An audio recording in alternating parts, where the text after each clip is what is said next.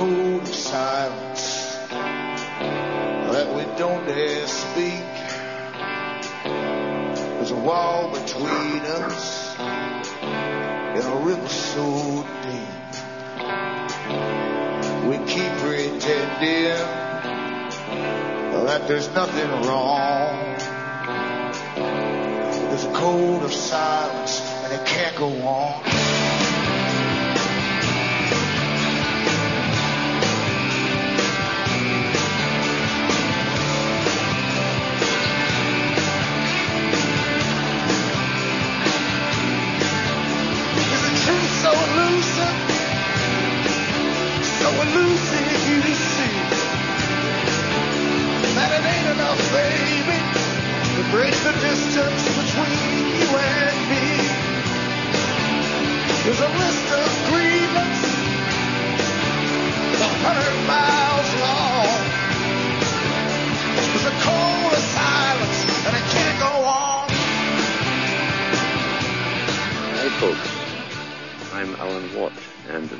Cutting Through the Matrix. It is October the 1st, 2007. For newcomers, look into my site, cuttingthroughthematrix.com. And for those who want transcripts from the different countries of Europe, you can find them at alanwattsentinel.eu. We're going full steam ahead into this whole NAFTA North American amalgamation, and we're seeing big exercises coming up, which are all really part of the whole deal. Because if you read Jacques Attali's book, Millennium, a man who definitely knew the plans for North America since he was one of the planners for the European integration and who now works at the United Nations in his book Millennium, he gives you the scenario for the integration process of the Americas. And he wrote the book about 1990. He said that the borders would gradually come down over a period of time and there'd be massive influxes of Latin Americans from different uh, countries coming through looking for the streets paved with gold and wanting their share. But he did say that it would be preceded eventually with big gangs of people. The, the criminal type would come up and cause mayhem for a generation or two in the southern states. And he, he likened that to uh, the attacks on Rome, the Goths and the Visigoths and all them different Goths and stuff. So, in other words, they know there's going to be a bit of mayhem there. And so what if a couple of generations of American citizens uh, have a bit of chaos going on in their lives? It's nothing to the big boys. It's just as uh, Mr. Rockefeller said in one of his speeches. He said, you can't make an omelet without breaking eggs. And that's all we are to these characters. They call it historical necessity, a term used by the Soviets. And the reason that we're now using all the Sovietized terms is because the Soviet was the test bed for all the psychological experimentation on mass population control, which is now being used here.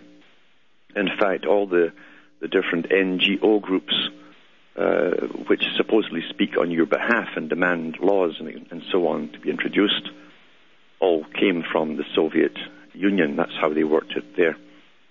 We're seeing the exact same system here where you have com- committees for streets, committees for your little local area of generally the well-to-do who decide what color to paint your house and when to paint it and all the rest of it, what you can have in your front yard and what you can't have in your front yard.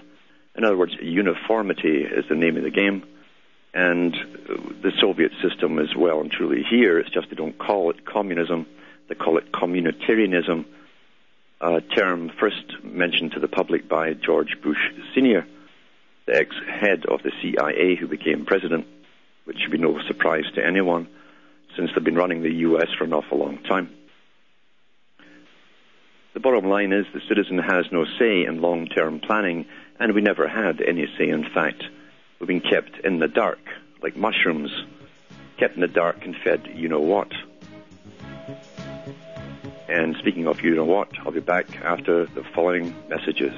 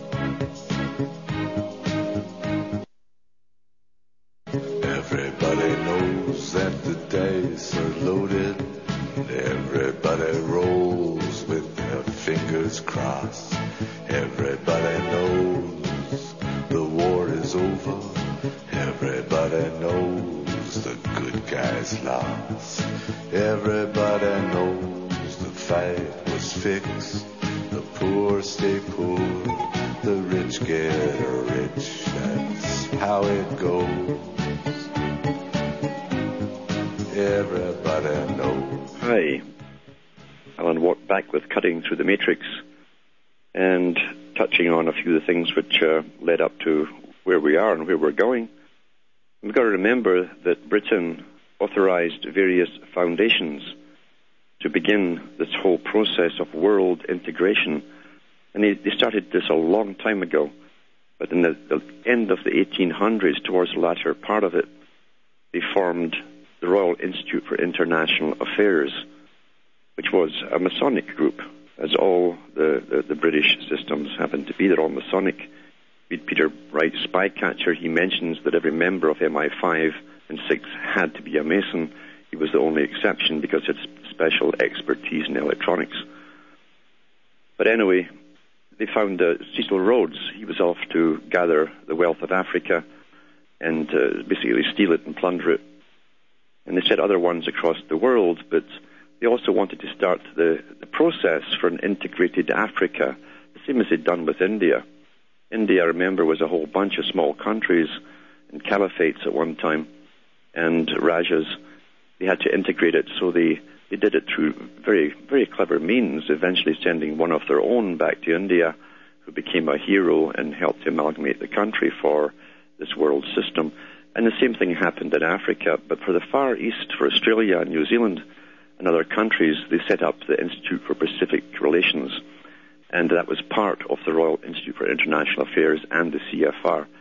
Their job was to set up societies within Japan and China as early, in fact, as the 1930s, and to work towards eventual integration.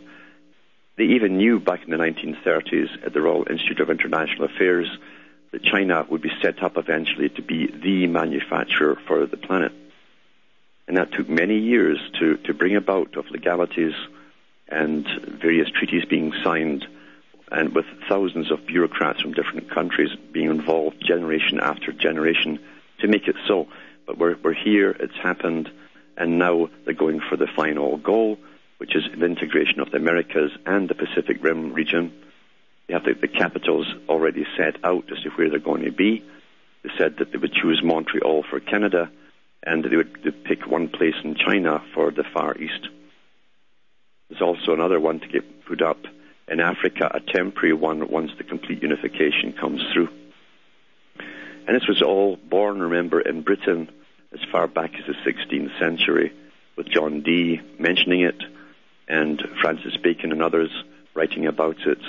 And then, of course, it came into full blown publication by the time of the, the late 1800s came around when Britain ruled the waves and the sun never set on the British Empire, except when they're spraying the skies.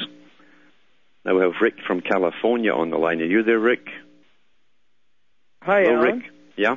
Can you hear me? Yeah. hmm Okay. Um, yeah, I wanted to tell you and the listeners about something that I found. Um, have you has anyone have you heard of Sovereign Deed, a PMC, a private military corporation? I have heard of it, yeah. Yeah, they're setting up in America, and they say I went to their website. It says, "Are you concerned about today's headlines?" And if you join our services, become a member, you can um, have protection. And and to me, that's really scary because that's uh, you know they've been doing that in Africa and the Middle East, like Blackwater and all these pla th- companies, and now they're coming to America. That shows that that something's coming down the pike really big, like you were talking about. Yeah, it's coming down the pike. And remember that these private companies don't swear any allegiance to serve the people of at any nation. They, they, in fact, they don't even go by the Geneva Convention. That's a nice way to get around all the rules.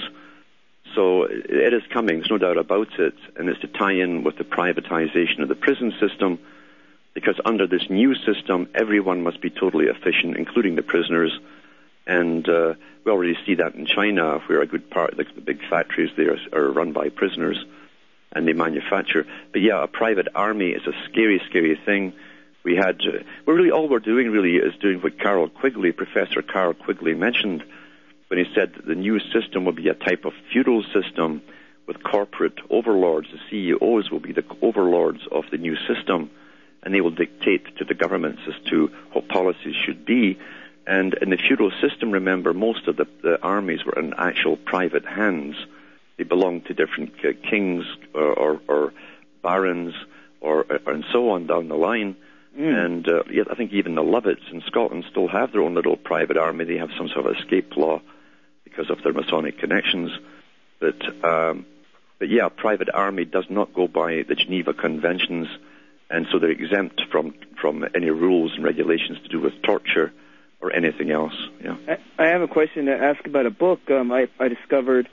It's called Scientific Christianity by Gerald Leighton or Leighton, L E L E I G H T O N. Do, do you know anything about it? Not that one. Now, what's that one about? It's um, it starts off talking about how science can become, you know, part of Christianity, how it can meld with it. And then I skipped ahead and it was talking about eugenics and, and about behavior and about this is written in 1911. Oh, okay. Okay, there's a whole plethora of those books published at that time, uh, mainly from New York, because that at that time was the head of the. That's where the Eugenic Society was based, and then had one in London. And the whole idea was to churn out books. As always, books are meant to turn your head, literally. They're meant to give you your ideas, which you think are your ideas. And it was all to do with eugenics. And in Britain, they started it with a theosophy, in fact. And they backed that by the British Crown. They gave it a charter to exist as a Masonic organization. And the idea was to blend Christianity with the ideas of Hinduism, which is really based on eugenics. And then for the West, especially for the Americas, they would blend blend eugenics with Christianity and try and find quotes in the Bible to back it up. Yeah, I could send you uh, photocopies of, or I could see and send you the book when I'm finished if you'd like it. Sure, I'd appreciate that. Yeah. Yeah. So, um, yeah, it's a pretty interesting book, and um, so that's, that's all I wanted to share, Alan. Thank you very much. Thanks for calling. And Uh, hope Jackie from New York, are you there? Jackie? Hello? Ooh. Hello. Ooh. Hello, how are you? Good. How are you tonight? Not so bad. Um, the reason I was calling is I just started waking up to everything that's going on in the world. Probably the last year, year and a half, where I started to pay attention what what is going on. And one thing I noticed, started reading about, was the the chemtrails and the spraying. And just today, I'm in New York City, and it was probably the worst spraying I've seen in about a year. And now, since I've only been paying attention to looking at the sky for the past year and a half, I don't know when this spraying really began. And I've read on the internet, you know, somewhere around 1997. And if, if this is so, when these large contrails started to be evident, why aren't there more pilots who who started piloting when they were, you know, 1990s, see the stark difference, and why aren't they speaking out against this? Yeah. I, I know that, uh, I know some pilots myself, uh, and they've told me that they recognize that they do see it, but they've been told that there's, there's, nowhere to report this to. When they report it, it's just fluffed off. We know too that the weathermen at the different uh, television stations have all been changed over the last few years because uh, they were also noticing it. They were trained in, in various um, weather techniques and they've been replaced with people who will not mention it at all. You're right, it started in 1997, uh, and a big scale that is. They tried it before, occasionally here and there, testing stuff out since the 1950s. But it's been full time since about 1997, 1998. And sure enough, this week has, this past week has been the worst. I've had calls from Vancouver all the way to New Brunswick and um, uh, Nova Scotia, uh, talking about the spraying all the way down through the states. It's been very, very, very heavy indeed. And I, I do know they're testing different substances on the public. And remember, this ties in not only with weather manipulation and the scalar weaponry technology which they have. They can lull you to sleep or, or tranquilize you just with that uh, technology combined. But I, I think they're also adding some kind of tranquilizer to it since Zbigniew Brzezinski, uh, after 9-11, did uh, mention on the, the, actually it was, it was Donald Rumsfeld mentioned that in case of another major crisis in a big city in the U.S., they were ready to spray the entire cities with a form of aerosolized Valium, which would uh, affect the people very quickly and keep them calm, to be followed by Prozac, which takes uh, a few days to a week to build up in the bloodstream. And I, I really do personally believe they're using something Because when the spraying is very, very heavy, I get reports from people from all over the country being very, very tired. And that document that you said that Donald Rumsfeld wrote, it, can you direct me where I can can find that, or is it on any website? That was shown on Canadian television. I think it was Global Television uh, the, the, the day after 9/11, and uh, he was it was a it was a television program, just a little a little part of interview during the news segment.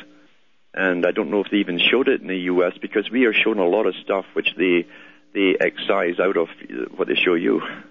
Yeah, I understand. I just want to try to verify everything that I can so when I try to wake people up to what's going on, I really have my my story straight and uh Yeah. solid. So I guess I'll try to check out YouTube or Google if anyone listening has a copy of that video if you could post it online so I can find it. That would be great. And you can also check in to Teller. Teller was a scientist who came up with this idea of spraying the atmosphere and using the scalar weaponry along with it. He was the father of the H bomb. And so check into his history because he goes through that whole process of how to chemicalize the atmosphere and use it as a weapon against the people. You'll find Okay, lots of information on him. okay, thank you so much. It's a pleasure. And that's where we are, folks. We're just big guinea pigs in a long-term plan, a big long-term agenda. And if you see it from the least point of view, it really does make a lot of sense. Use all the equipment you have in your arsenal as you bring the people through the greatest changes they've ever seen in history. I'll be back after the following messages.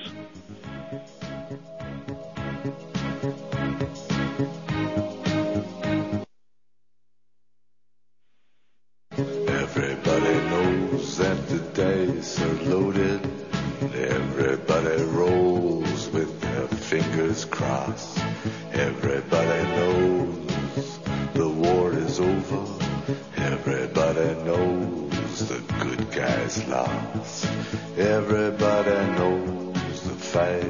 fixed.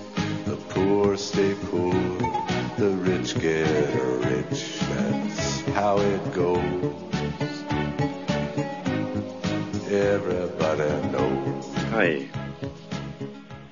Alan Watt back with Cutting Through the Matrix and piecing it all together, which is quite the thing. Once you get into it, though, you'll find that everything follows everything else you've read before. It's a sequence, it's all sequencing, and to do with think tanks, foundations, all networking together over generations. Now remember, we think in short term planning. Our lives are fairly short. We want to see things finished in our lifetime. And that's why often things don't make much sense to us when we see this long, long term agenda, knowing that those involved in it, the generations of those that planned this and worked towards it, would never see the finish of it in their lifetime. That isn't quite natural to us, but that's how they work. Because a foundation will last longer than one generation, it lasts many generations. And they have their their mandates there. Every intake gets taught those mandates, and they work their whole lives towards it. Reading the books, if you can get a hold of them, from the Council on Foreign Relations or the Royal Institute for International Affairs, same body, two countries, you, you, you'll find that they planned everything long ago. They discussed everything I'm talking about now back at least in the 1930s. I have the books from, from those years. They knew there was a World War II coming up, which they actually needed to bring the world to its knees to get the United Nations set up. And they also thought and hoped that at the end of World War II, everyone would be on their knees, every country would be exhausted, and they would accept global government then. And many books were published uh, in the 19, late 1940s on this topic of integration. But they started to get resistance again, mainly from the United States and some from Britain. And so they realized that it would take another 50 years or so to work slowly towards the globalization, and they would have to do a big job on the minds of the public, starting with bringing in immigrants from re- really vastly different uh, countries and cultures. That was the start of it. And through uh, one or two generations, everyone would accept the multiculturalism, which really is okay. It's fine. I don't care about it at all and um, doesn't bother me because I treat people as individuals. I don't have to like a particular people or a race. I go by individuals, and that's how I've always been. And that's how everyone should actually be. If we did that, it'd be a lot uh, easier to get on in our own lives with people. But groups are scary, and groups that bond together are scarier still. I always say if the mob is coming, go the opposite direction. Never follow them, because the mob is just the mass mind, and even belonging to a group or a particular culture, uh, especially when it's led by elite at the top, um, will lead you to your own doom eventually. That's how you predict people. It's much easier to get people in huge, large groups and give them a mandate which they'll follow blindly than to, to target individuals who think it's the individuals that cause the problems. And that's why on the, the, the list of suspects to watch for all these agencies today, they have the individual, the loner marked down, the one who does a bit of thinking. He's the dangerous guy. They don't want thinkers. With large groups of people, they're very predictable. And for a totalitarian system coming up, what they depend upon is predictability, complete 100% predictability. And that is why all the data on your computer and your fax machine and your telephone and so on is getting fed, fed through central banks, central systems, through the NSA for monitoring. And it has been, by the way, since 1995 quite openly. That's when they passed the law that every phone, computer, fax machine, and anything conveying information had to have a chip in it which is accessible by the NSA or any government official at any time they wanted to. Uh, check in the Toronto Sun, you'll find an article printed in 1995 about that very thing. They, they mention the law and who passed it and all the rest of it. So we're just monitored. Now people put everything about themselves up on the computer. It's not just their banking, they buy everything over the computer. It's just, well, it's so easy, isn't it? So they're selling everything out for convenience sake, and that's exactly what the elite planned them to do.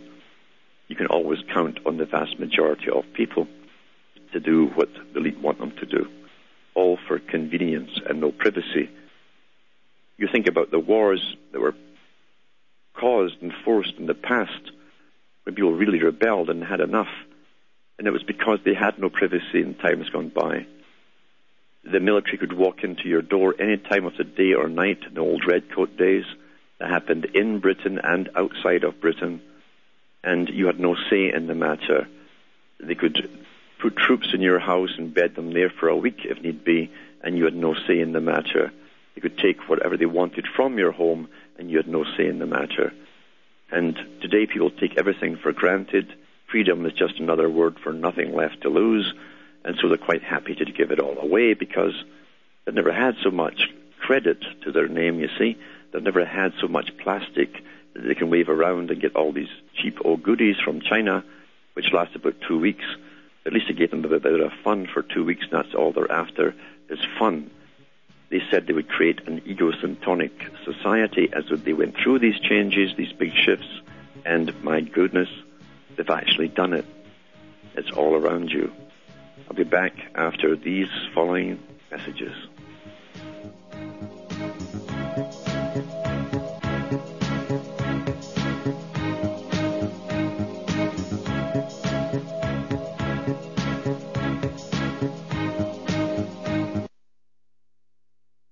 You're listening to the Republic Broadcasting Network because you can handle the truth.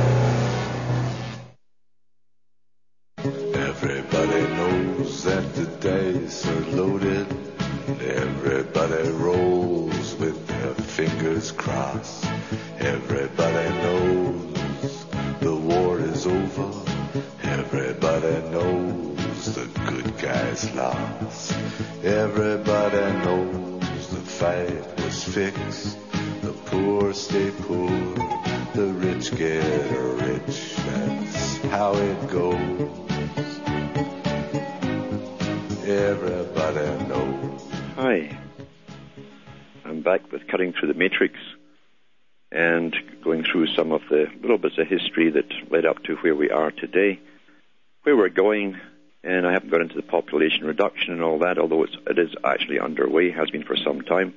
That's why most people in the West now are 75% sterile, and the biggest booming industry is, or happens to be within the fertility clinics area. Now, I think we have a caller from British Columbia. I think it's Andrew. Andrew, are you there? Are you there? Oh, yeah. Hi.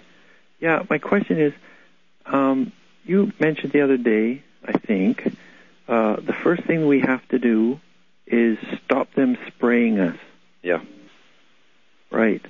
So stop the chemtrails. So how? We got to start uh, writing the military. I don't know if you know that um, there's a politician from Sudbury, Ontario, Uh-huh. um, a federal MP. Uh, she went to Parliament and, and brought it up on the floor there about the spraying. Uh, Don Scott had uh, talked to her about it, and she did bring it up. And the Minister for Defence said they could not discuss this and would not discuss this under any circumstances, even to the politicians present, because it, a, a, it came under national security policy. Uh, so that's very that's very alarming when you realise that, that you can't even discuss this in your own parliament building, um, and they won't answer to your own politicians. This is above politics. You understand? The military is in charge of this, and uh, what you should do, what I did, I got in touch with the Air Force Canada, and I think on the internet, and they ask who you are and all that, as if they didn't know already. As soon as you type in and uh, they put me through and they asked me what I wanted to know. I, I, I said I want to know about the aerial spraying, who's doing it, why are you doing it? And now they didn't deny it was being done. What they got back to me and said, all they could tell me was that they, the Air Force of Canada, wasn't responsible for it. So what you find out, you see different countries. We're spraying some of the U.S., some of the U.S. are spraying Canada. There's for, foreign uh, aircraft over here too. It comes under the Open Sky Treaty, not the commercial one, but the military one. There's two of them. Uh, Canada signed it. And uh, um, this is a global effort that's underway on an incredible scale because I get photographs from Australia, New Zealand, from all over the world, and Britain too. And everyone's getting sprayed outside of China and parts of Africa. Uh, Switzerland, um, China, and one other country, I believe, uh, did not sign the Open Skies Treaty, and they're the only ones not getting sprayed. So you got to get you, you go straight to the Air Force and just bombard them with emails and tell them, hey, we know this is going on, it's affecting our health, and we demand this stop right now because if this continues, I've watched the people's intellect drop like a stone over the last 10 years. I've noticed uh, their interest in their surroundings and other things which would be of importance to them has gone.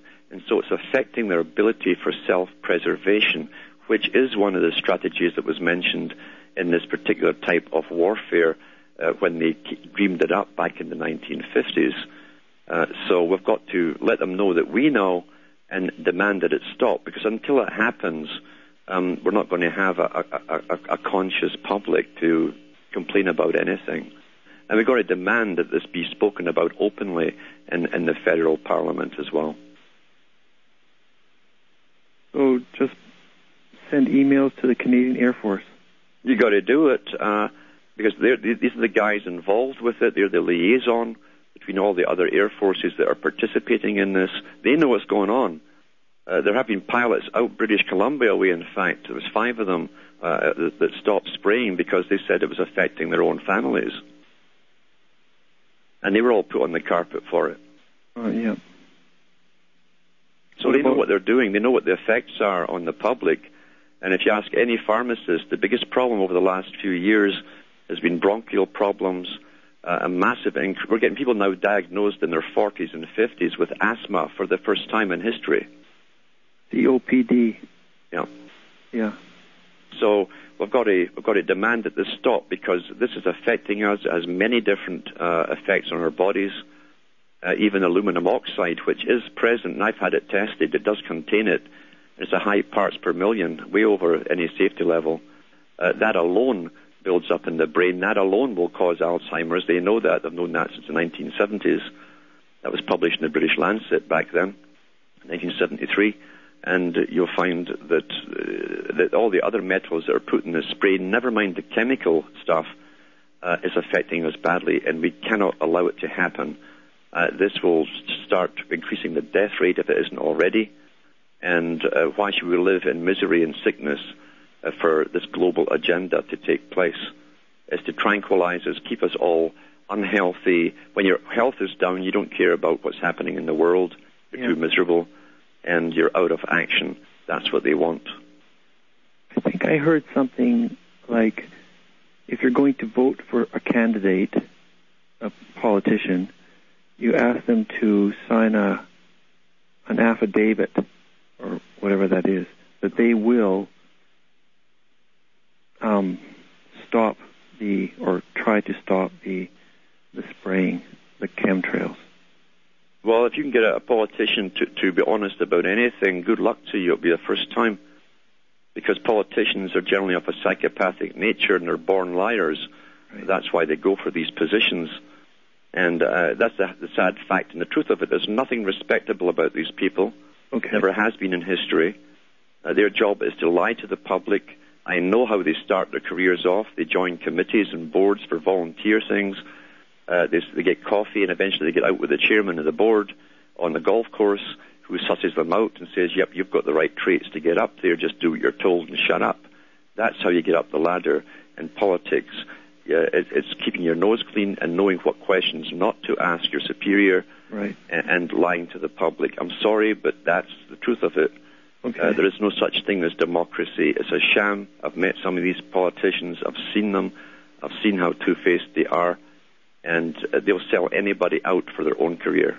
Okay, but even if okay, but then um, sending an email to the To the military. yeah, the military, the Canadian yeah. Air Forces, that's Yep. going to work or Uh, help work. uh, well, I'll tell you one thing: it's better than doing nothing. And I'll tell you one other thing too. Most people wouldn't have the guts to do what I did. Because most people are cowards. They don't want their names to be known by the guys at the top. oh, okay. So those with guts and some sense left, you have nothing to lose. Do it. Okay. Don't wait for someone else to do it. Don't wait for some group to spring up speaking on your behalf because it won't it won't go where you want it to go. It'll turn off in some other direction. This is when you have to start doing things yourself. And if your life counts and the lives of others around you count and you love people, then you stand up and you do it. Okay. And you tell them you know. And you demand that they stop doing this. right. That's what we have to do. But what about um, politicians at the local level? Ah, I mean, It's the same thing. Uh, they, they all start, as I say, on the same boards, committees, volunteer things. They don't care a darn about the, the, the, voluntary things they're involved in. The money never gets to the place it's supposed to get anyway. They sit and stuff their faces with coffee and, and uh, cakes at these meetings and, uh, and learn the ropes of uh, the Masonic system. Uh, so uh, they just they, local politicians just want to be good, keep their nose clean, and get into higher politics on the federal level. It's a, it's a stepping stone for them. Uh, this is a career thing for them. They're not there to help the people. okay. And unfortunately, that's what is attracted to politics. You see, it's the psychopathic type. Right. Yeah. Okay, so anyway, I want to make this really clear because this this spring I want to do something about it. Contact the Canadian Air Force. Yeah, They have a website, yeah, and I can actually complain to them. yeah. And what will that do? Uh, the, the more emails that come in, the, the, the harder it is for them to pretend that, that, that they can that no one knows. We're telling them that we know. Okay. And that's when they have to scurry around and have their little meetings and then come up with some press releases event down the road. They have to eventually do that.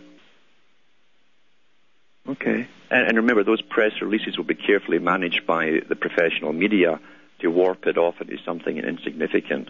But regardless, you, that's how you start motivating them to be responsible to you. Okay. Yeah. And their website is? Do you have it offhand? It's the Canadian Department of Defense in Ottawa.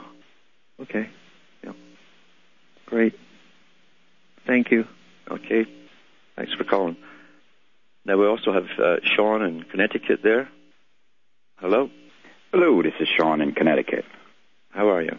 Pretty good. Uh, just to piggyback on uh, what was just spoken about, uh, in the United States, under U- U.S. Code, which you could look up at Cornell Law School, you have Title 15, which is Commerce, Chapter 9A, and Section 330, which is an interesting number, we have yeah. weather modification as a law, which is not mentioned on any websites, and I use that when I'm uh, introducing people to the fact that they are spraying, and it's a fact because there is a law. Not to mention the international laws and other things, Mm-hmm. and the little things blinking in the sky, which are clearly a DARPA grid. And I think the main goal is with this is with the EM. Uh, you touch on it, and nobody else seems to about the our memory systems and using the symbols. This is really a full-scale onslaught on the public. It is. It is. Also, in that code too, I think you'll find there was an appendage put in there because about four years ago they passed another law to allow themselves, the government of the U.S., to use chemical spraying on the public without consent of the public.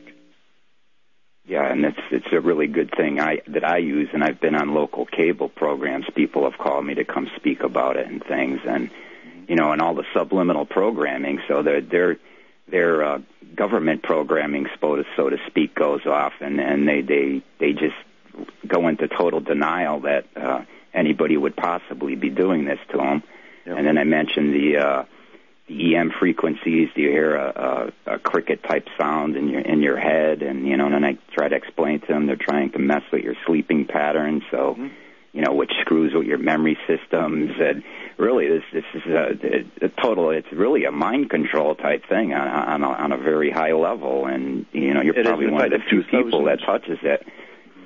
In 2001 and 2002, they, they set up, they started the HAARP going 24 hours a day.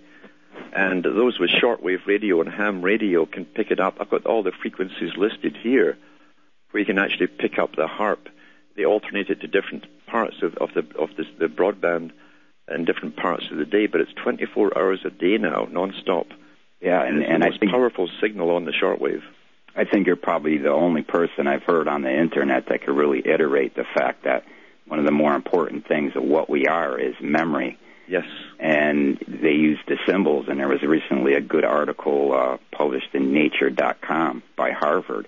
Uh-huh. And this really gets into the whole thing with the linguistics, and we're actually languages are a subroutine of a primary right. routine, We and all languages on the planet have this, and this has been running. Roman alphabet is essentially an ISO of symbols. That's right.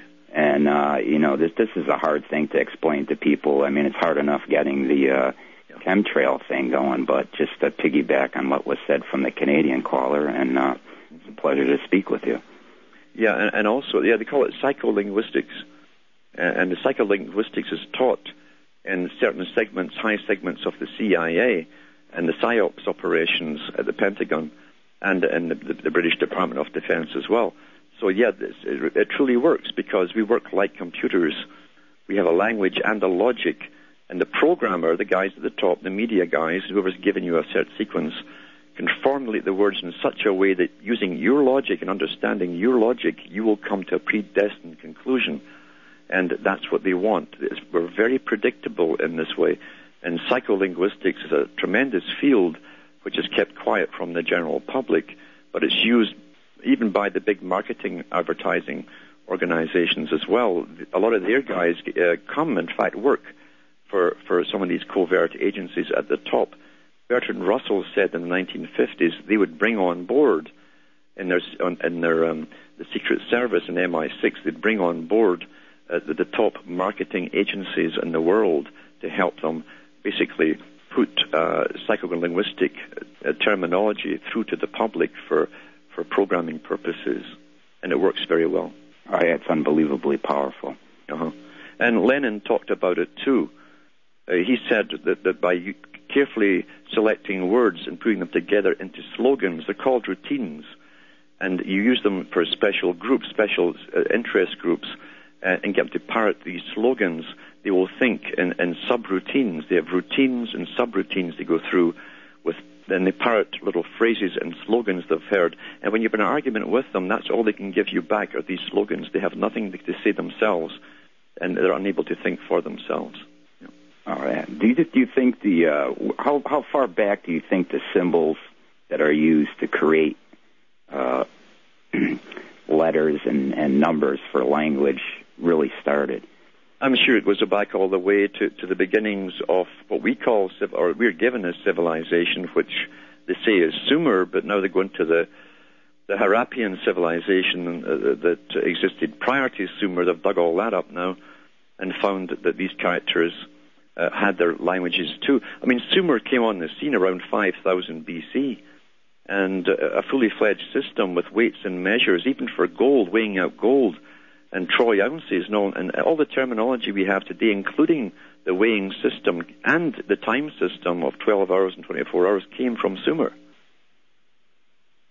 we realize nothing is, uh, this is all old stuff. Everything we take for granted today is old stuff. So they had the weighing and the measuring, they had the time system worked out perfectly, and uh, the, the, the days of the year and all the rest of it was all done back in the days of Sumer. And they, they perfectly well understood um, what they called the chants. The chants were, again, a subroutine within a religion which helped reinforce the initial indoctrination of the religion in certain symbols or personages or people, and so you'd parrot over and over, very much like the Catholic Church, Hail Mary, full of grace. It's the same thing. It's a reinforcement on top of the dogma that's been instilled in an early, from an early age. Okay, thanks. Mm-hmm. It's a pleasure. And I think we have Ken in Massachusetts. Are you there, Ken? Oh. Hello, Alan. Yeah. Yeah, go ahead. I got you there? Yep, I'm here. Ah, terrific. Um, I just I wanted to say that I uh, I've really been appreciating your show a great deal. A wonderful presentation, uh, very enlightening. Um, uh, I wanted to tell you that my uh, observations of uh, chemtrails in the area have uh, jibed over time with yours. Uh-huh. Can, you, can, you, hold over, Ken, and I'll talk to you on the other side of the uh, break? Absolutely. Okay, back in a few minutes.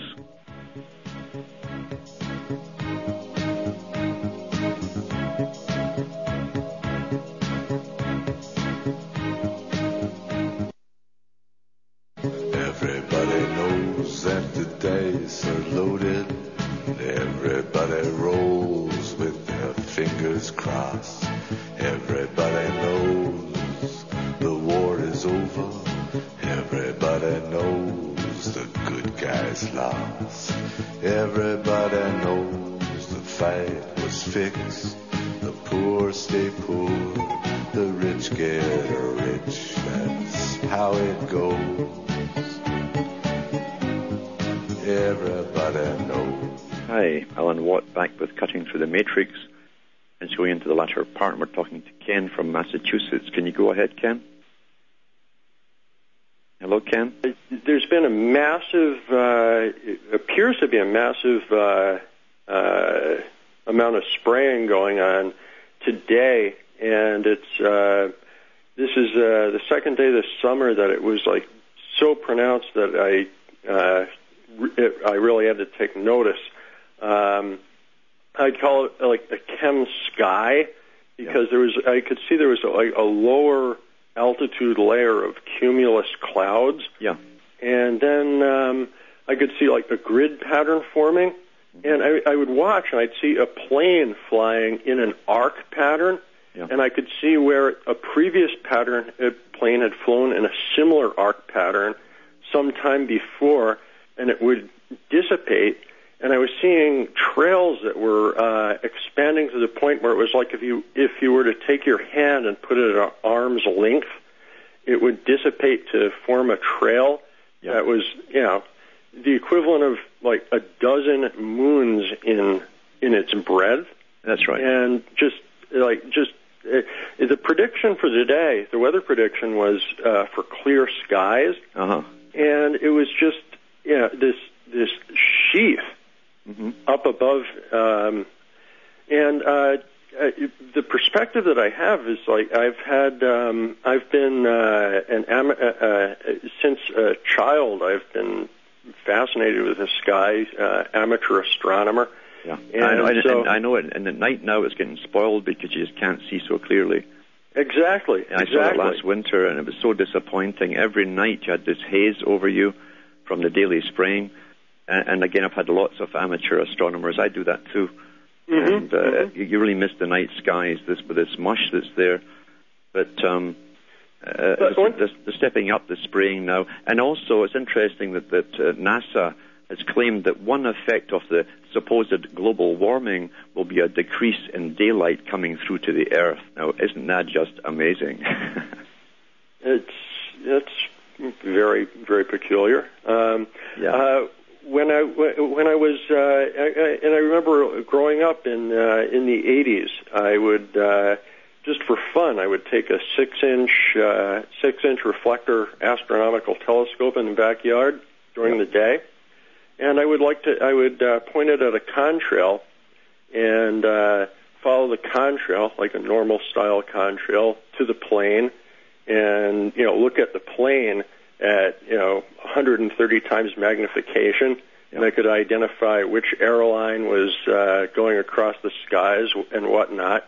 Yep. And one thing that I recall was. Uh, you know, watching the contrails, I mean, like, you know, it, depending on weather conditions, sometimes they'll persist for a little bit, yeah. But you know, it'd be it would be kind of extraordinary. Even like occasionally, you'd see a contrail that would last, say, two well, well, the thing is, the, the thing is, we don't have to keep convincing ourselves.